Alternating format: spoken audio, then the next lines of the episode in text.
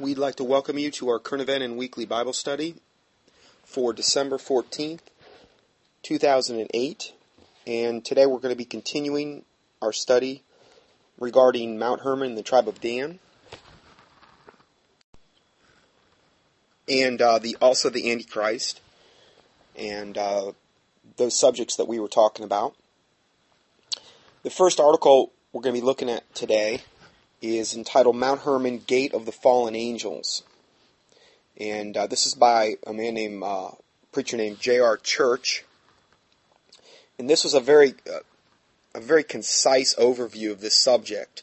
And I did a lot more research on this in the last week.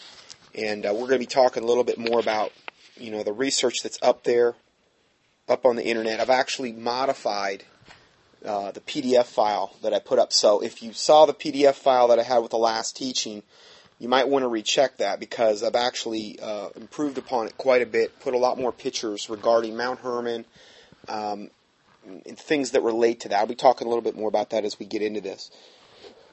Starting off, this says that according to the Encyclopedia Britannica, Hermon means forbidden place.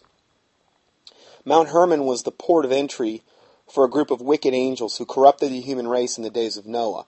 Moses wrote, "The sons of God saw the daughters of men that they were fair, and they took them wives of all which they chose. There were giants in the earth in those days, and also after that." And that's the biggest key verse, the biggest key in regard to this situation, because people will say, yeah, well, this is just something that took place in Noah's day, and it's never taken place after that. And it says right here, and also after that. And then you look into all the accounts of when the Israelites went into the Promised Land, and that they saw giants. And obviously this was well after the flood. So that's just an important thing to note. And then it continues by saying, "When the sons of God came in unto the daughters of men, and they bare them children to them, the same became mighty men of old, men of renown." Genesis 6, 1 through 4. And this is where we get a lot of our Greek legends from and legends of times past.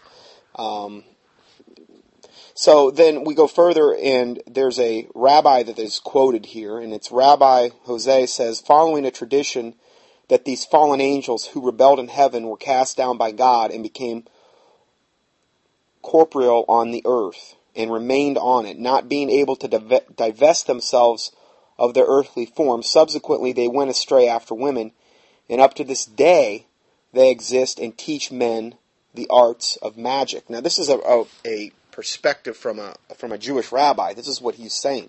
And then it says, "They beget children whom they call the giants, or the Anakim," and which you can actually reference that word in the Old Testament. The Anakims and the Rephaims and the Zazumans, and these were different names for these giant races in the Old Testament.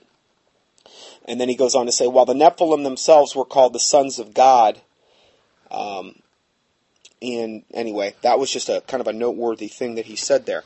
So I think at this point, before we get into some of these other verses we're going to be quoting, let's read some. Let's do a little bit more research in regard to the Book of Enoch, because I don't say that the Book of Enoch is the canon of Scripture and that it's, you know, it's the Bible or whatever. I use it like a commentary, okay? And I've never claimed it was canon of Scripture, but it is a fact that the Book of Enoch was actually quoted in the King James Bible. So, where is that said? Well, let's just look at that real quick. In Jude, verses 14 through 15, Jude 14 through 15 in the King James says, "And Enoch also, the seventh from Adam, prophesied of these, saying, Behold, the Lord cometh with 10,000 of his saints, to execute judgment upon all, and to convince all they that are ungodly among them of all their ungodly deeds, which they have ungodly committed, and of their hard speeches which ungodly sinners have spoken against him." Okay, so compare this to Enoch 1:9. Okay, Enoch 1:9 says, "And behold, he cometh with 10,000 of his holy ones to execute judgment upon all, and to destroy all the ungodly, and to convict all flesh of all the works of their ungodliness, which they have ungodly committed, and of all hard things which ungodly sinners have spoken against him." So again, this is the King James Bible does quote Enoch 1:9. in the Book of Enoch,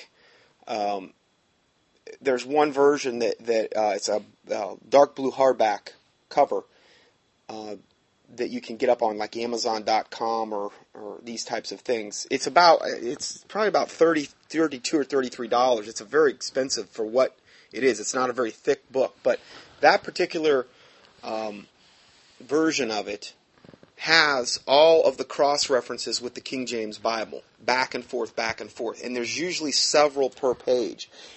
The point being is it's very confirmatory to the King James Bible in that regard. So it's not something that you come away reading and you're all of a sudden now you're questioning the Word of God. If that were the case, I would never even recommend it, even as a commentary. Okay, and that's all I'm saying. So again, when you come away reading something and it's confirming the Word of God and the Spirit inside you is quickened, it's a good confirmation. So the early Christian father Tertullian wrote around 200 A.D. that the Book of Enoch had been rejected by the Jews because it contained the prophecies pertaining to Jesus Christ. Okay, not all of them, but some. Okay. And again, the Jews were looking for an excuse, obviously, to do that. The Greek language, most of the Jews, not every single one, but the Greek language text was known to and quoted by nearly all the church fathers. A number of church fathers thought it to be an inspired work, particularly Justin Martyr and Tertullian, based on its quotation in Jude. And again, the one I'm referencing with the Book of Enoch has so many cross-references, it's actually a tremendous faith builder regarding the Word of God. So I just wanted to kind of just say that before I quoted anything from the Book of Enoch in regard to this study. So this is Enoch 6:1-6 says, "And it came to pass, after the children of men had increased in those days, beautiful and comely daughters were born to them. And the angels, the sons of heaven, saw and lusted after them, and said one to another, Behold, we will choose for ourselves wives from among the children of men, and we will beget for ourselves children. And they descended on Ardis, which is the summit of Mount Hermon, and they called it Mount Hermon, because they had sworn on it and bound themselves mutually by a curse." Okay, so this is one of the parts of the Book of Enoch that seems to elaborate on Genesis 6. Actually, particularly the beginning part of the Book of Enoch seems to be an expanded version of Genesis 6, kind of a more detailed look at it. Going further, it says, "Of all the places on this planet where angels could have descended, it was the northern border of the Promised Land. Perhaps knowing something about God's future plans to give the territory to Abraham's descendants, these angels plotted their strategy to introduce the seed of the serpent into the human race at that particular point." Now, it makes sense if you think about it. These were the angels that came after the fallen angels in the giant race that came after Genesis 6. And if you were Satan and you wanted to preposition your, band of devils, these giants, if you wanted to preposition them somewhere, where would you want to preposition them? Well, you would want to preposition them in the Promised Land, knowing that the Lord was going to promise that to the descendants of Abraham so that they would be discouraged. And let's face it, if you look at what happened after Egypt, and then we had the 12 spies going into the Promised Land, spying out the land, and only two came back with a good report. When you look at that scenario, the reason that the other 10 did not come back with a good report was because of the giants. They were afraid. They said, "We are as grasshoppers in their sight." So because of their faith and because of their unbelief, they had to wander in the wilderness for 40 more years until that generation died out before they were suitable in God's eyes to give it another shot to go back into the Promised Land. So, and Caleb and Joshua, were the only ones that came back with a good report, and they were the ones that essentially led that group back in the second time. So, in a way, Satan's plan, obviously the Lord uses everything for His purpose, but it did discourage them enough where they had to wander for another 40 years, and that whole generation had to die out. So it was a big deal. This is a big deal in regard to these giants, and they were prepositioned in this area. And I just don't think it's a coincidence. Just something to think about there. If we go further, and again, by introducing the seed of the serpent into the human race at that area, this was their plan. So also Mount Hermon lay in the territory where Ham and his family migrated after God's judgment at the Tower of Babel. According to Genesis 10:6, Ham had 4 sons, and the sons of Ham, Cush, Mizraim, Put, and Canaan, according to that portion of Scripture. Canaan settled in the area of Mount Hermon and southward into the territory that was to become Abraham's promised land. And again, this is why the promised land was called Canaan in the days of Moses and Joshua.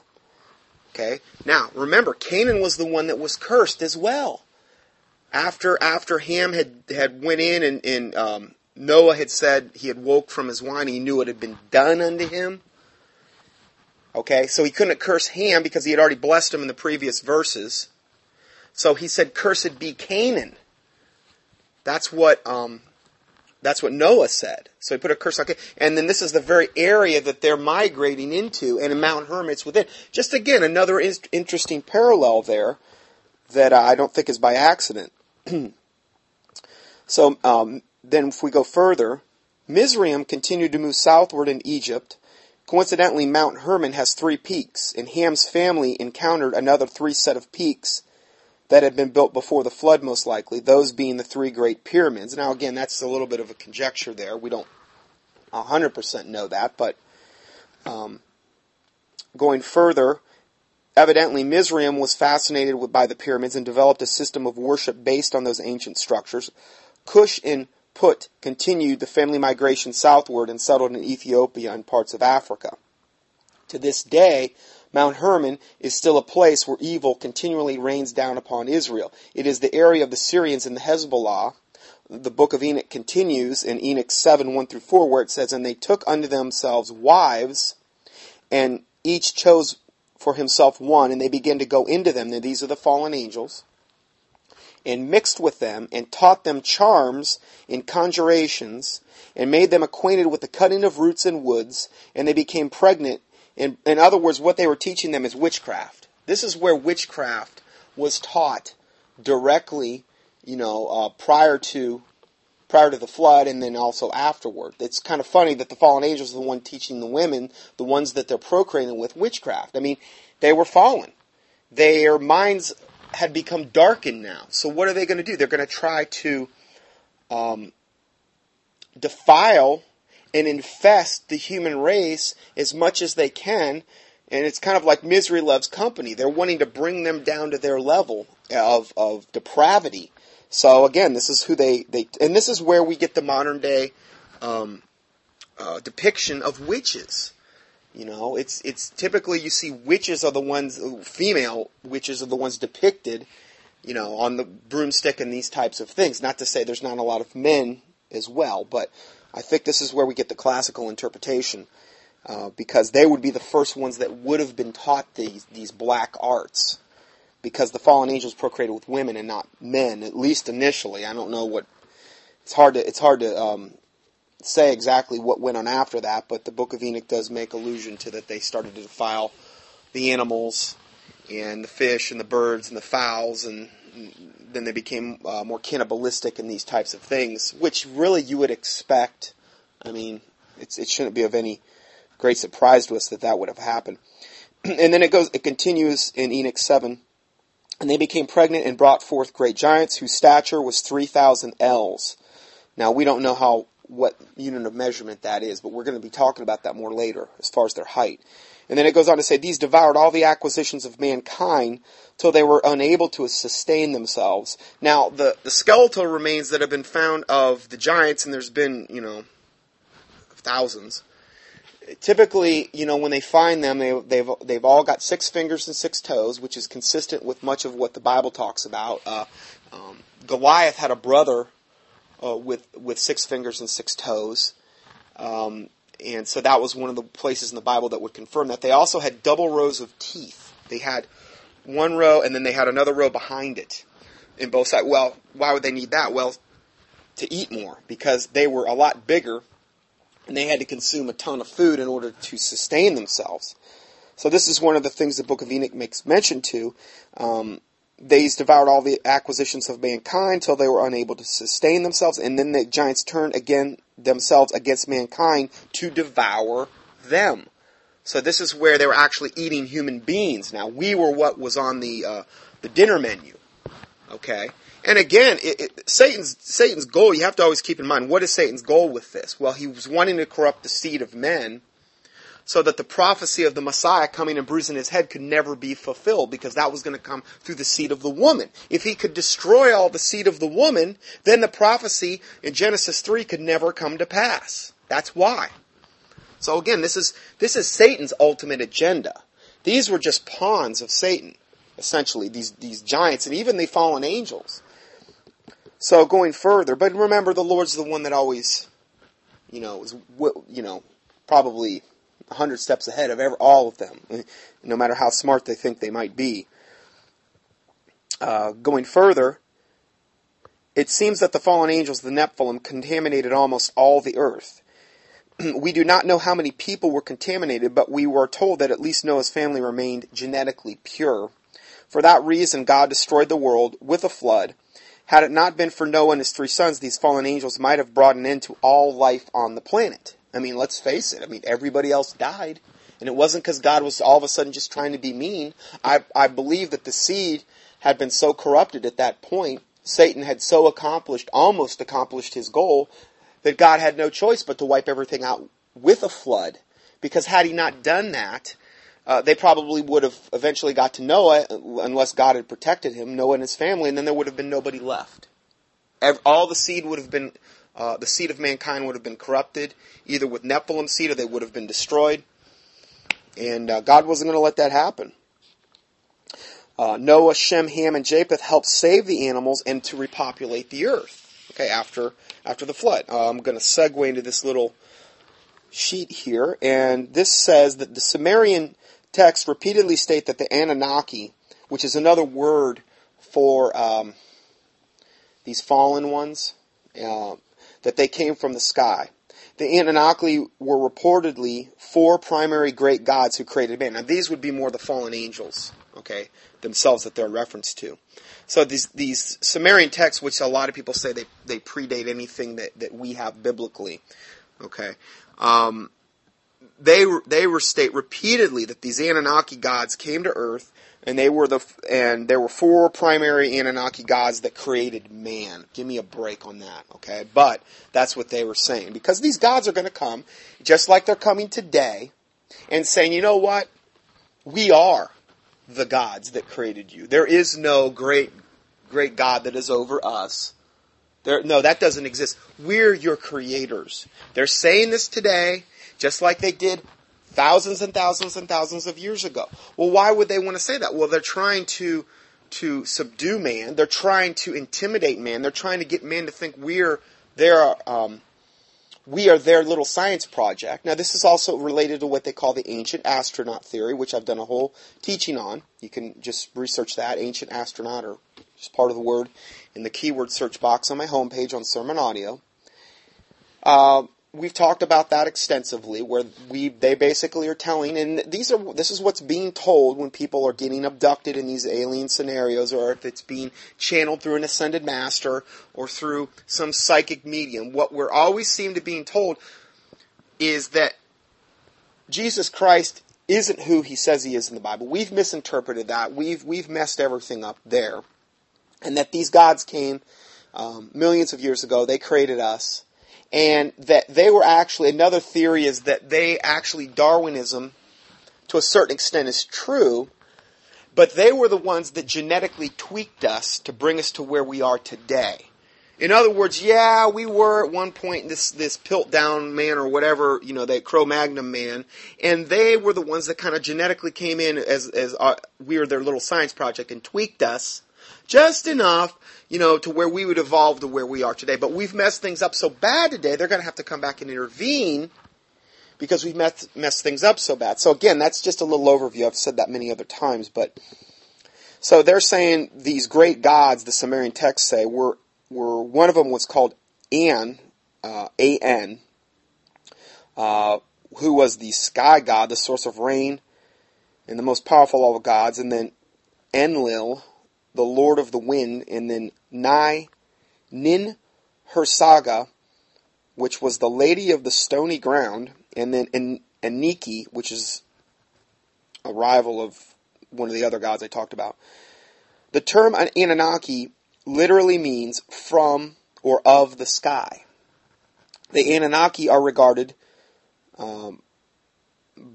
by some as the Sumerian, what they call fates. And I'm not 100% sure what that means. They are spoken of in the Bible as the Anakim, or the Enoch, or the Nephilim, or the Nephilim. The Nephilim in Hebrew means giants, or those who have fallen. Okay, so when it talks about there were giants in those days in Genesis 6, that word is translated in the Hebrew from the word Nephilim, which means giants or the fallen ones. Okay, these were the offspring of the fallen angels. Okay, so just to get kind of make that clear. Now, the Watchers were a specific race of divine beings known in the Hebrew as the Nun Resh Ayin, meaning those who watch. Now, again, the Watchers are referred to, as we talked about last week, in a positive term in the Bible. It's like 4 places that they're mentioned, I believe. There may be more. But in the Old Testament, they're mentioned always. They're called the Holy Watchers. Daniel, that's how he refers to them. The problem is these are probably the same Watchers who were watching that, for one reason or another, they saw the beauty of women and lust build up in them, and they actually, that was, seems as though, that was the main reason that they fell, okay? And, but at one time, they were holy, just like at one time, Satan was holy, you know, when we refer to Lucifer, and he fell, okay? He was the anointed cherub that covereth. That's how he's referred to in the Bible. It's at one time he was good, but he fell. I think the point being is God gives every one of us, even the angels, free will. We have the free will in this day and age to accept Jesus Christ as our Lord and Savior. For you are saved by grace through faith, and that not of yourselves. It is the gift of God, not of works, lest any man should boast. For God so loved the world that he gave his only begotten Son, that whosoever believeth on him should not perish, but have everlasting life. Okay, John 3:16. The other one was Ephesians 2:8 and 9. So we have that free gift today, just as they did back then, in order, you know, to make the right choice or to not make the right choice, and just kind of a parallel there. So, as recounted in the Dead Sea Scrolls, in the days of Jared, 200 watchers descended on Ardis, or the mount, or the summit of Mount Hermon. Okay, so this was also, now I know there's a lot of problems with the Dead Sea Scrolls, so you don't have to email me about that, but it's just one more confirmation here. But in the days of Jared, 200 watchers descended on Ardis, which is also called the summit of Mount Hermon, and placed in the most northerly region of the ancient Palestine. On this mountain, the watchers swore an oath, and they binded themselves by mutual imprecations, is how it's termed in Enoch. Apparently, knowing full well the consequences of their actions will have for both themselves and for humanity as a whole, it is a pact commemorated in the name given to their place in the fall. For in the Hebrew, the word Hermon also translates as curse. So we've got Encyclopedia Britannica saying that Hermon translates forbidden place, and then we've got another translation, meaning where Hermon is translated as curse. This is where these fallen angels bound themselves under a curse. And it's almost like they when you read the Book of Enoch, it's kind of like they did this. It's almost like, by this mutual imprecation is how they term it. But how is that going to protect them? I mean, it's like they're going to make this pact with one another. And do they really think that's going to protect them against the judgment of God the Father Almighty, the Lord Jesus, and the Lord Jesus Christ? Do they really think that's going to be enough to protect them? And what an unbelievably, I mean, you talk about self-centered. Just because they had this lust in them toward women, they were actually willing to come down and to defile humanity to such a point that God had to wipe out every single human being save Noah and his family, those 8. They evidently thought that their lust was strong enough that, and knowing full well most likely what was going to happen to the earth, they were that self-centered where these were holy angels at one time. They left their first estate, according to the book of Jude. They left their first estate, which was heaven, and they went after strange flesh. Okay? And they had no right to do this, but they did it. And that's in the book of Jude. But they were self-centered enough that they were willing to defile the whole of humanity, not really caring about what was going to happen to humanity. And it did happen. And God had to wipe out the whole earth. I mean, that's about as self-centered as you could possibly get, you know. And at one time, I mean, I just can't really relate to that. I mean, these guys, their home was heaven, and yet they still chose to do this. It's mind-boggling. So going further, both Peter and Jude added further insight about these fallen angels. Peter said, God spared not the angels that sinned, but cast them down to hell and delivered them into chains of darkness, to be reserved unto judgment, and spared not the old world, but saved Noah, the 8th person, a preacher of righteousness, bringing in the flood upon the world of the ungodly. Now, when it says, God spared not the angels that sinned, but cast them down to hell, if you go in to Strong's and you translate this word hell, it doesn't translate Sheol like most of the other hell words in the Bible. It translates into the word Tartarus. And it's the only time in the Bible that's used, okay? And that word Tartarus is basically like a special compartment of hell where these angels were chained. In other words, they had their own little compartment of hell where they're chained and reserved unto judgment. It says they're delivered into chains of darkness and reserved unto judgment. So now Jude put it this way. And again, I just kind of quoted this. But the angels which kept not their first estate, but left their own habitation, he hath reserved in everlasting chains, under darkness, and under judgment, under this great day. Now, I had a guy email me this week. It says, where does it talk about the angels? It says that when we're in heaven, we're going to be like as the angels. They're neither married or given in marriage. So how could these angels have done this? Well, the good angels aren't supposed to do that. Obviously, the good angels don't do that. They aren't married. They don't marry or given in marriage. Okay? But this is an example of an angel getting out of God's plan. These weren't biblical marriages. It's not like these marriages, if you could call them that, were sanctified by God. Sanctified means to me made holy and set apart.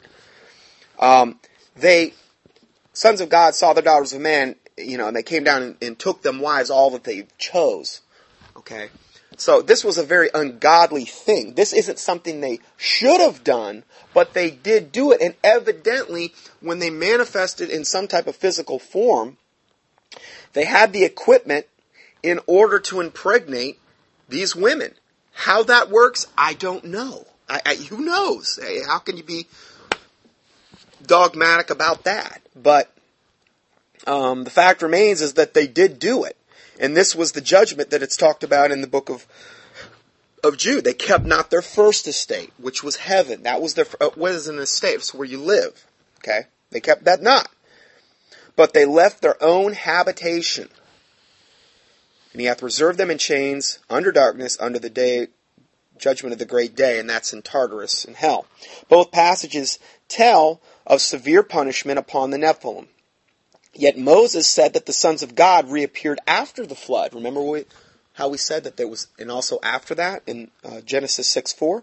So how can this be? Well, the book of Enoch only mentions 200 angels, and Satan was not among them.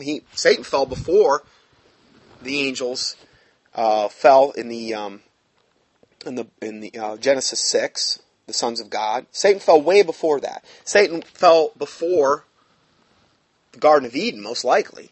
So this was something that happened. So evidently, for thousands of years, at different times, there's been angels. I mean, the Bible talks about Satan taking a third of the angels with him, I believe, during the original fall. And then you have and again, this is a commentary, the Book of Enoch, I'm observing that as a commentary, but they're saying there was 208 fallen angels that fell in the days of Jared upon Mount Hermon, and these were the ones that went and defiled women and procreated with this giant race. Now, there was also probably more angels that fell after that.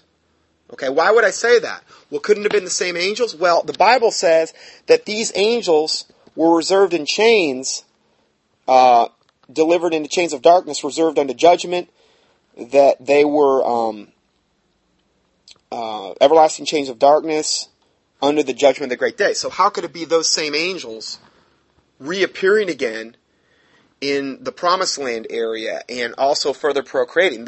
Those other angels in Genesis 6 are in Tartarus. So I believe it was more fallen angels that fell at that point. I think that's about one of the only ways that you can really make sense of the whole thing. So if we go further, bear in mind Satan's forces were much larger than a mere 200. Perhaps the original group of Nephilim were scouts for a much larger group of demonic angels. Actually, but they weren't Nephilim. The Nephilim were the byproduct of the fallen angels and the women. Okay, but the original group of angels, these 200, might have been scouts for a much larger force of demonic angels, who under the leadership of Satan came to the earth after the flood. It seems to me that the Tower of Babel, which means the gate to God, may have been built in an effort to contact these dark forces and to forge a defense against the threat of another judgment. As noted in the Zohar, Rabbi Hayas says, "To this day they exist and teach men the arts of magic." So this rabbi is acknowledging to this day these same fallen angels exist and teach men the arts of magic. Okay, so again, magic is something that a lot of times we think of this magic trick or things like that. Now, the roots of modern day magic are totally occultic. So I had a guy email me recently and he said, well, what about this guy? He's a Christian magician. He goes around and uses it as an evangelistic tool. And what I did is I just emailed, all I had to do is go up to Wikipedia. I mean, which isn't exactly a godly source, but a lot of times at least you can get a halfway objective opinion about some of the things. I'm not saying all of it. But, I mean, even Wikipedia admitted that the roots of modern day magic came from the occult, and it's very easy to document. So magic is something we need to stay away from. What is really magic if you think about it? I mean, I'm talking about a magician. It's deception. Is really what it is. And I'll tell you what, these guys that they've got now, these, oh man, I mean, they're as blasphemous as they could get. I kind of forget their names. I know David Copperfield's one of them, but there's other ones that I've talked about in the past. And these guys are as ungodly and as unsaved and as you could possibly get. So these are things that we really want to avoid. Going further here, as noted in Genesis 6:4, where it says, and after that, the angels appearing, meaning that the Nephilim returned to this area after the flood and established what Joshua called the land of the giants. Moses and Joshua conquered those giants, of whom Og was king. Moses wrote that Og's bed was almost 15 feet long, according to Deuteronomy 3:11 through 13. Og reigned in Mount Hermon.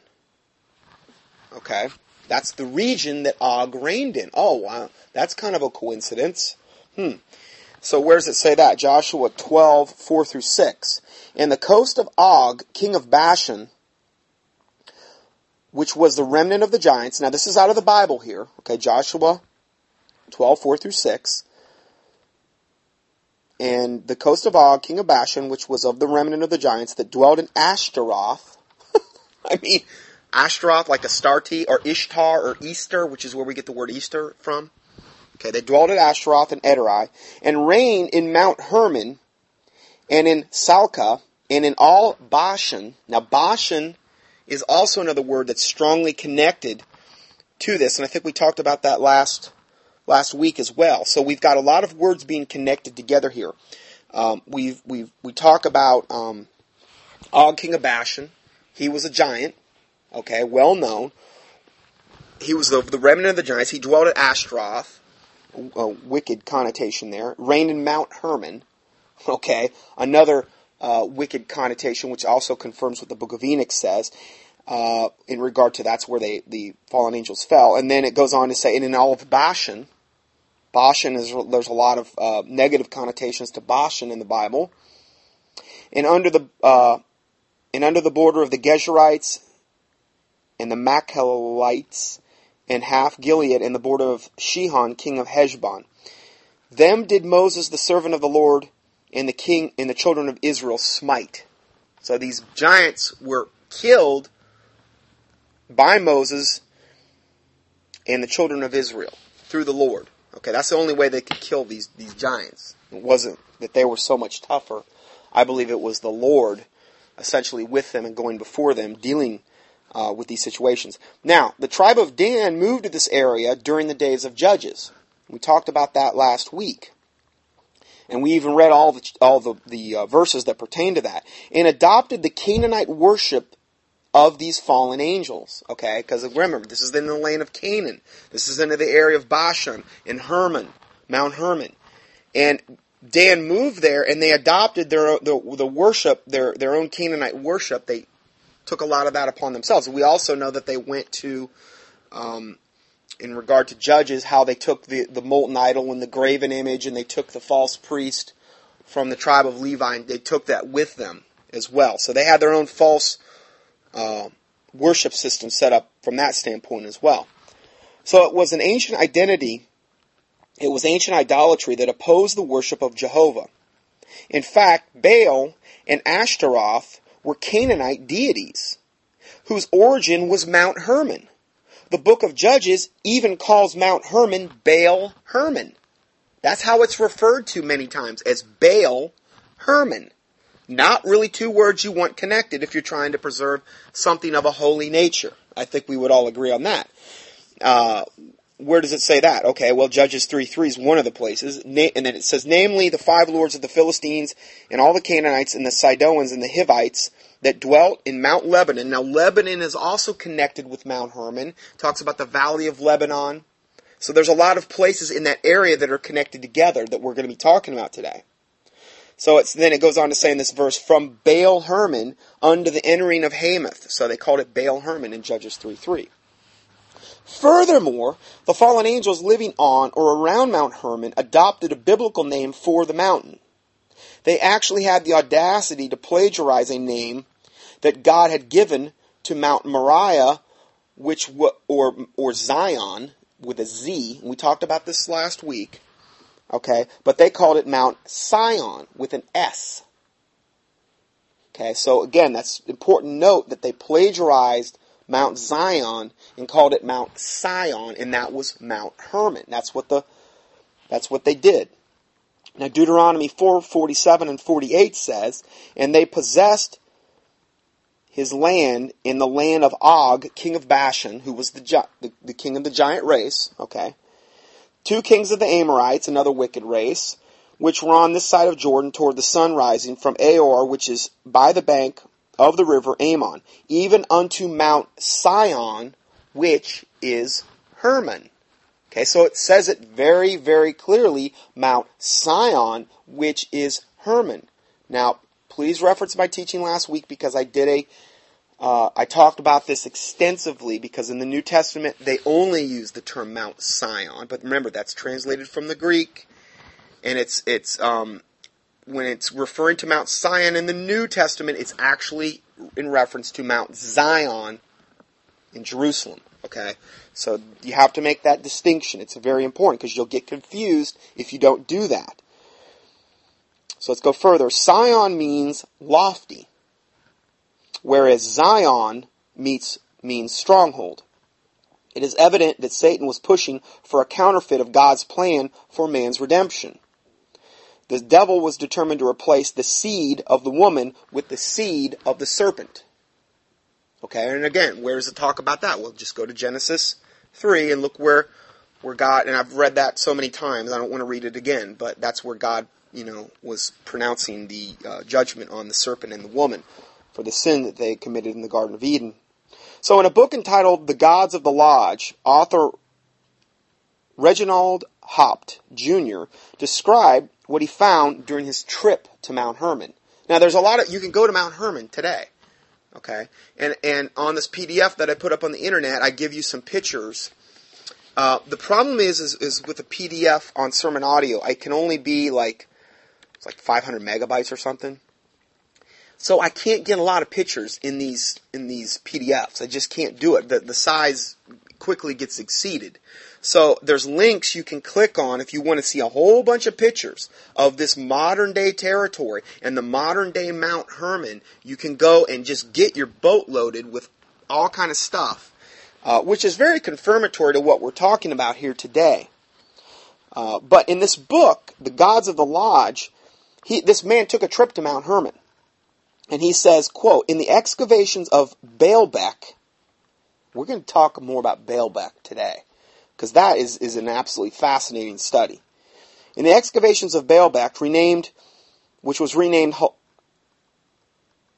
Heliopolis by the Greeks, the temples were uncovered honoring Baal and Bacchus.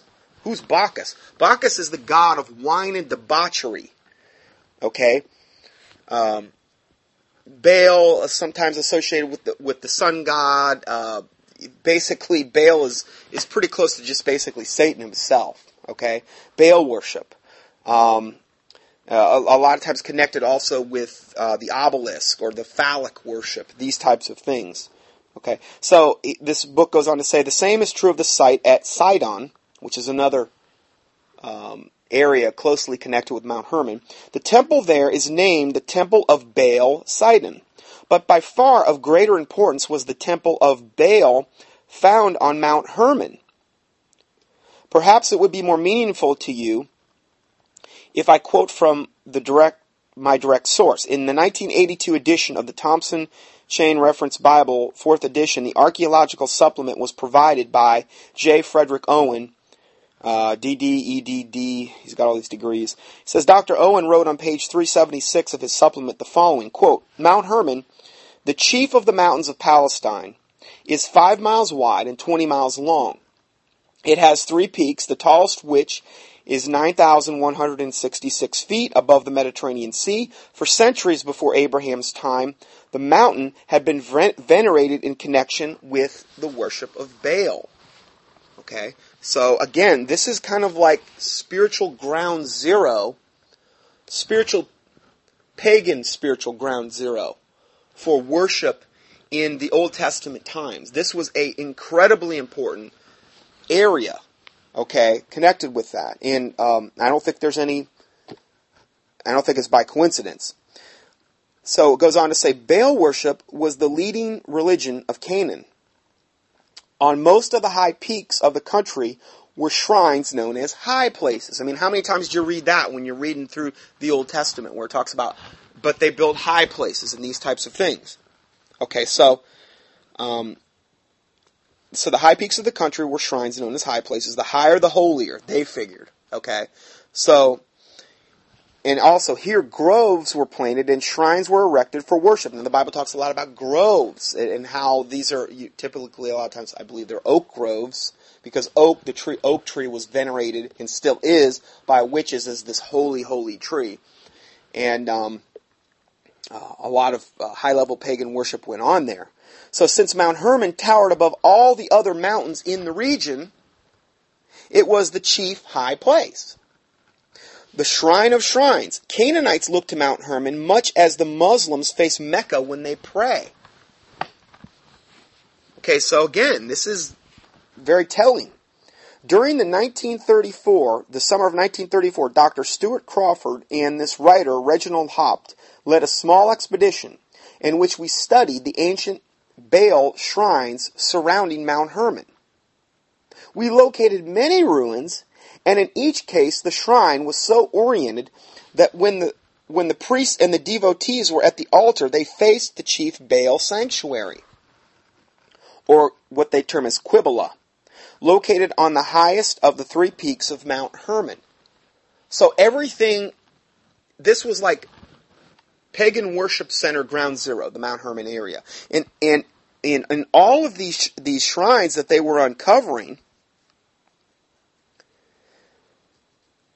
the Canaanites looked to Mount Hermon On all these shrines that they were uncovering, it said they faced the chief Baal sanctuary, which was located on the highest of the three peaks of Mount Hermon. Now, if you lived in ancient times, okay, after the flood, and these fallen angels had come down prior to that, and then they were also there after that,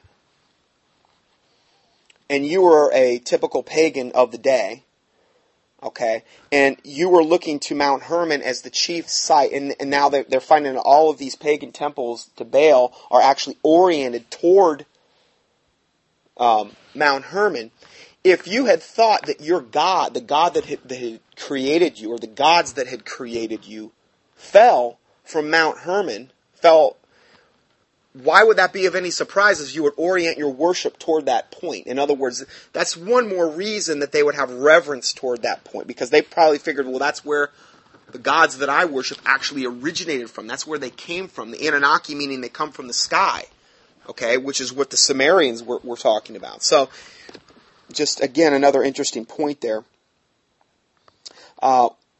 This is another quote from that book. It said, "When we ascended Mount Hermon and found the ruined temple of Baal constructed in Herdonian masonry, which dated it to just previous to during the early Christian era, in a low place near the northwest corner of the temple we excavated and found loads of ash and burnt bone, which had been dumped there as refuse from sacrifices." Okay, they were discovering this. In the early 1900s, there were still remnants of ash and burnt bone because of all the human sacrifices, or probably human and animal, that had taken place on Mount Hermon. Okay? And again, that's from the book The Gods of the Lodge, page 126, by Reginald Haupt, H-A-U-P-T, if you want to read that. During the ministry of Jesus, he and his disciples visited Caesarea Philippi, where the Jordan River springs forth from the slopes of Mount Hermon. While observing these shrines, Jesus posed the question, "Whom do men say that I, the Son of Man, am?" in Matthew 16:13. Jesus was standing in the territory of his great enemy, Satan, and his idolatrous Nephilim, and it was the area out of which the Antichrist would most likely, they're saying, arise. So again, just a kind of an interesting point there. Now, again, I went up there this week, and I did more research on the Mount Hermon region, and otherwise also known as the Golan Heights. That's another term that they give for it. And just a fascinating study. And I got a lot into the whole thing of this Cave of Pan that they had talked about, where we'll be talking a little bit more about that in a second. We talked about it last week, but this Cave of Pan, there's actually pictures of it up on the internet. You can go see them. And this Cave of Pan at one time had a large water flow coming out of the mouth of the cave. Now the water flow, due to an earthquake that took place hundreds of years ago, doesn't come right out of the mouth of the cave, but it actually comes out from below it. And the pictures I have on the PDF file show you that water flow that comes out from below it. This water flow is one of the main water flows that forms the Jordan. Okay? So, the Jordan River. You could still go to the site to this day. It's a very eerie-looking cave, and there's actually niches that are carved in the stone where they would set up their pagan deities before you would actually go into the cave. Now, what they would do is they would take human sacrifices and put them into the water when there was water flowing out of the cave, and there was this thing that and I talked about this last week, where if the body sunk and toward the back of the cave, that the sacrifice had been accepted, and then if it didn't sink and blood appeared in a nearby spring, that the sacrifice had been rejected. That was how they determined what sacrifices they had to perform there. But it's just an amazing study to see how this area has all of these cities and things that we're talking about. It's all in this very, very similar area. Okay, so there's a lot of significance in that standpoint, too. Going further, this is 1666, not exactly probably a great year there, Lewis the 24th of France authorized the building of an observatory in Paris to measure the longitude, which was the beginning of the Paris Zero Meridian. Believe it or not, according to the Paris Zero Meridian, Mount Hermon, the ancient territory of Dan, is located 33 degrees east of the Paris Zero Meridian and 33 degrees north of the equator, the latitude. So, the 33rd degree became an important part of the Freemasons, probably due to the history that dates back to the Knights Templar, the French Merovingian dynasty, and their family ties to the Danites. Okay, so that's a whole other scenario, but when times past, Mount Hermon was located at 33 degrees longitude, 33 degrees latitude. I don't think there's a that's by accident, okay? So I know there's been a lot of people like, I think Mike Heiser did a, it was the guy that wrote the Temple of the Center of Time. He did an extensive study on that, okay? But there's been a lot of people that have went into that subject absolutely further in depth than I could ever go into it sufficiently. So that's just one other interesting point there. So in the opening years of the 20th century, a booklet appeared in Russia by the title "The Protocols of the Learned Elders of Sion," not Zion, but Sion.